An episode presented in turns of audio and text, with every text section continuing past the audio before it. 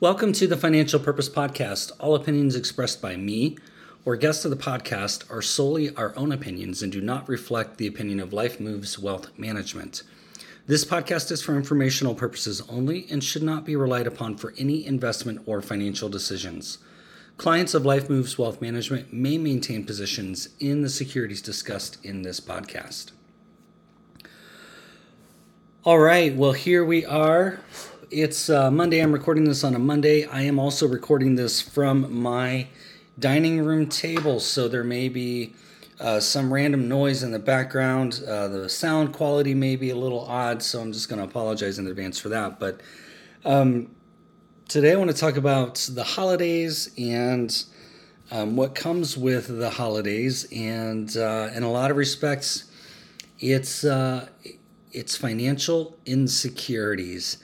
And so um, I thought it would be an interesting thing to talk about. And it's just based on a conversation that um, Melissa and I had over the weekend about our favorite Christmas memories. And so, you know, here we are, the holidays are in full swing. Uh, everywhere you go, it's beginning to look a lot like Christmas, all of that fun stuff. Um, in, in some stores, it's been looking a lot like Christmas since September, but I won't get into that in this podcast but back to financial insecurities. Um, you know, we were kind of talking about like our favorite Christmas memories, and I really had to search my memory bank because for me, uh, this time of year has not always been like the most enjoyable. And a lot of that's wrapped around um, some experiences that I had uh, certainly early on, and mostly because there was a period of time, um, several years, that I can recall where my parents had very limited resources, and so for us, Christmas was kind of a, uh, you know, just a very small kind of lackluster thing. Um, you know, and uh, I remember I would have to go back to school and play the "Hey, what'd you get for Christmas?" game, and uh, that game did not always feel great when you're comparing, um, you know, whatever somebody got then. Uh, you know, try to think about what was popular in the in the uh, late 80s and early 90s, you know, would have been like the first Nintendo systems or, you know, some Nerf something or like Hot Wheels, um, micro machines. I don't know, those kinds of things, right? I'm thinking of boy toys here. Um, and I would just have to say, yeah, I, I got, you know, a couple of quarters and a candy cane in my stocking and an orange. Um, which I was always pretty sure just came off the orange tree in our backyard because I grew up in Florida. and uh, you know maybe i got a pack of underwear. Maybe i got like um, you know maybe we had a we had a shared gift uh, my sisters and i. And then there were other years where i remember we had a lot uh, to talk about when we played that game going back to school. I mean we had a great christmas um, a couple of years as well. So it, it was always a little hit or miss and that story is probably not unique to me. Um, but it does often kind of tie um, you know some financial insecurity to that. Maybe it like kind of dilutes the magic of christmas if you will. And um, you know so as i was talking through this you know i thought the one thing that i wish i would have had was uh, i wish i would have had the tools back then um, as a child right? So i'm going to say this and they're going to be like whatever you were a child. But i wish i would have had the tools as a child in you know that what did you get for christmas game to to be able to say something like well you know i mean i may not have had a lot of presents but i had a lot of fun with my family. And maybe we did this or somebody cooked this or we spent time with my grandparents or with my aunts and uncles and cousins. Um, or maybe you know we did something else. Um, and that made Christmas a little more special. And sometimes uh, we did that, those things. Sometimes we went on a road trip for Christmas, and sometimes we didn't. And uh, and so there were, there's always a variety of, of ways to spend that. And again, I, I wish I would have had the tools to do that. And I actually wish I would have had the tools to do that even early in my adulthood, when I still had some of those uh, attachments to the economic uncertainty around the holidays. What's really interesting about financial insecurity is um, and economic uncertainty, especially when it's tied to things like this, is I have seen financial insecurities show up in a bunch of different ways all over the wealth spectrum. And so in my career, I've talked to people who are um, you know, far on the lower end of the the wealth spectrum, where they're either just starting and building, or they're an adult and they've had something happen unexpected in their life that significantly impacted their financial situation, um, and they've they've taken steps backward. All the way up to people who are worth tens of millions of dollars who have just had success after success. In those two extremes and everywhere in between, I've seen financial insecurity show up differently. Um, I remember explaining this to a client uh, a couple of years ago, and she was sharing some of the setbacks that she felt that that she had in her life and in her career, and um, you know, in her family business and that kind of thing, and uh, feeling like she wasn't, you know, good enough. Um, based on those things. She had she had some financial insecurity about what she hasn't accomplished or the amount of wealth that she wasn't able to acquire yet. And she was in her mid 40s, and so she was feeling like she was behind the eight ball.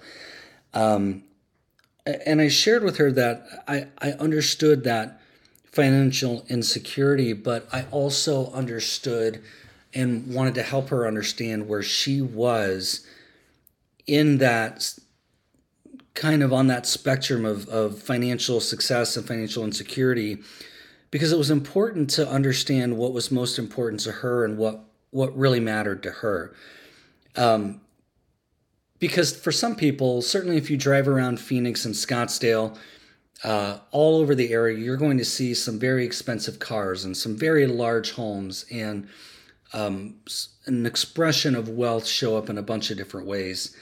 And for those people who are driving those cars and in those houses or pulling the boats or renting the ski lodges or owning the ski lodge or whatever it is, there's going to be some financial insecurity that shows up there.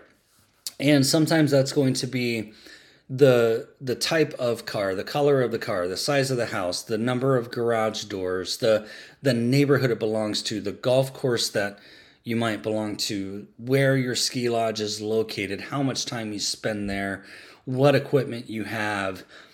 All of these things, some of it's going to be wrapped up in you have what you have because those are the things that you like and enjoy. And some of it's because you have a certain projection that you need to to put out for other people to see.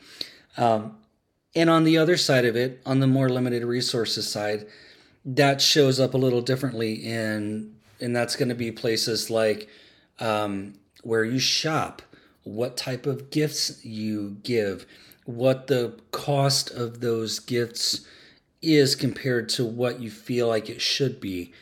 Um, you know, so you're going to get all of these different levels of questions around financial insecurity this time of year in particular.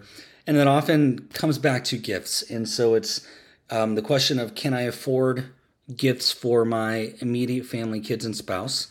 Um, and if that is good, then can I afford and should I afford gifts to extended family like parents and cousins and nieces and nephews and brothers and sisters and that kind of thing? Um, and that especially becomes more um, prevalent when someone else in your family is giving to your family, right? So if you have a sister um, or a brother who is giving gifts to your kids, then you will feel pressure to reciprocate and give to their children, and that may not be, um, you know, economically uh, equitable in some respects, right? Um, so there, there's all of that, and then if money's not the issue, then you might say, well, is it possible that I'll overspend on gifts based on those other expectations of what, or the expectations that I feel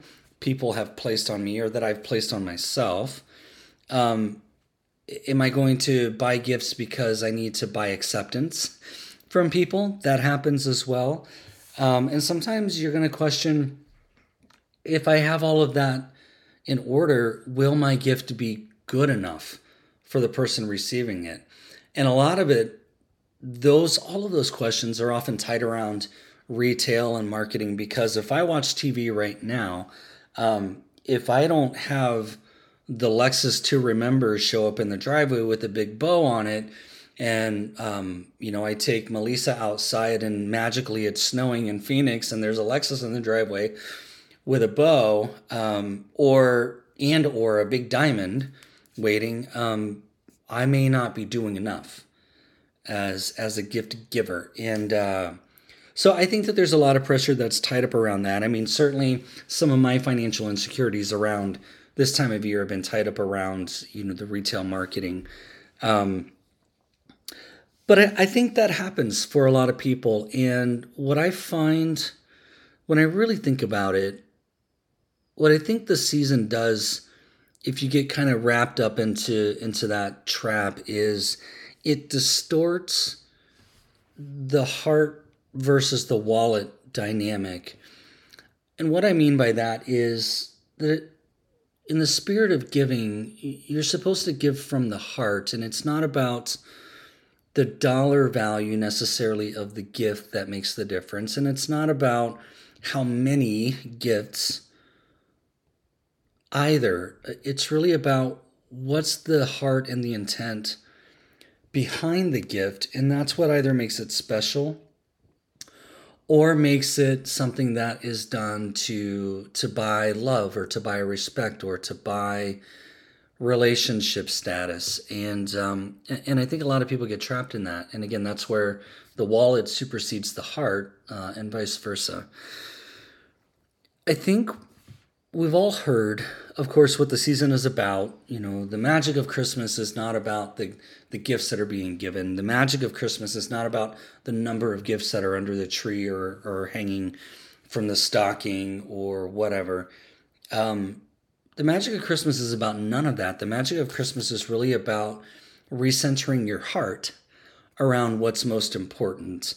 Um, and that's going to be your family and gratitude and your faith and the kind of person that you want to be in the world. And I think a lot of times the magic of Christmas shows up based on who are you with during this time of year? Who are you spending time with? Who are you laughing with? Who are you making memories with? Who are you creating new traditions with? Or who are you continuing old traditions with? And I think that's the magic of Christmas. And um, so I, you know, when I go back to kind of what maybe some of my favorite Christmas memories are, um, I could probably pull a couple from childhood, and it and it might be centered around oh, this gift or this experience, um, and I can certainly pull a few from my uh, uh young adulthood where um, you know it was first Christmases with kids, that kind of thing and I can pull it from recent years. Um, you know, over the past 13 ish years that Melissa and I have been together, and I can pull memories um, from there. I remember our first Christmas together and and what we did and what that looked like and and um, and how that was, and certainly where some of my financial insecurities showed up that year, and um, and I think it's the memories that make it important. I think it's it's uh, it's what you're doing in that period of time. So I want to encourage you, especially in this time of year, if these financial insecurities show up and be honest about it, they probably do. I can certainly tell you that there's still every year I feel a little bit of this like anxious, nervous energy about what what I'm going to do this year. What how am I going to make this year good? What am I going to give to to my wife or to our kids or what is the expectation around that? And i have to remember that it's just not it's not about that. And even if if somebody has an expectation i don't have to own their expectation. I don't have to carry that weight um, because then what i'm doing is participating in their financial insecurity and then it's leading to my own financial insecurity continuing to grow. And, and you see we, we end up in this ball of of of things that actually detract from the spirit of the holiday and the spirit of giving overall. So I want to encourage you that as you're thinking through these things to keep the most important things at the center of your decisions. And this is, these are decisions with how you spend your time, how you use your financial resources, who you're with, um, you know, those are the things that that are most important because again, the magic of Christmas is not about or any other holiday. I don't want to exclude any other holiday that you may be celebrating. Christmas isn't, of course, the universal thing, but for a lot of people, um, this is how it gets expressed. And so keep the most important things in front of you. You know, if you're not sure if you should do certain things, go back and, and write down what's most important to me about family, who I am in my community, who I am in my profession, these other relationships that I have, what's most important to me about my money.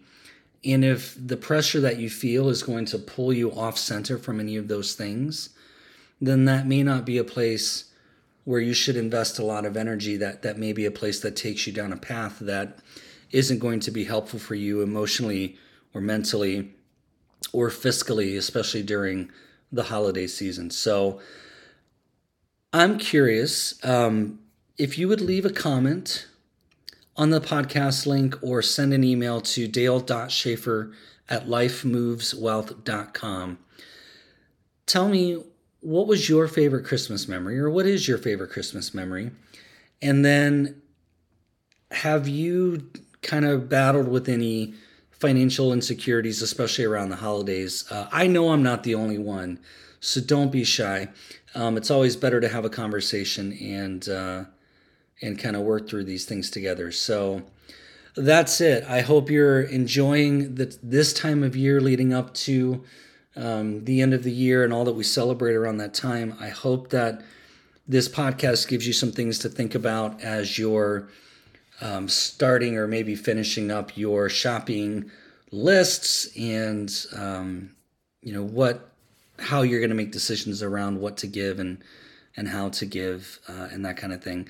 And i'll tell you i would encourage you to give and give freely. Um, and again that may not mean spending an unnecessary amount of money on on things. It might mean um, you know, giving of time. It might mean giving to charity. It might mean um, slowing down on a Saturday and playing board games with your kids, or catch uh, in the yard, or sledding if you're somewhere where there's snow um, or some other snow activities, right? It, it may just be the gift of time to people that matter to you. So think about those things. Drop me a comment, send me an email. I'd love to hear from you about this subject. And uh, in the meantime, happy holidays to you. And until the next episode, take care.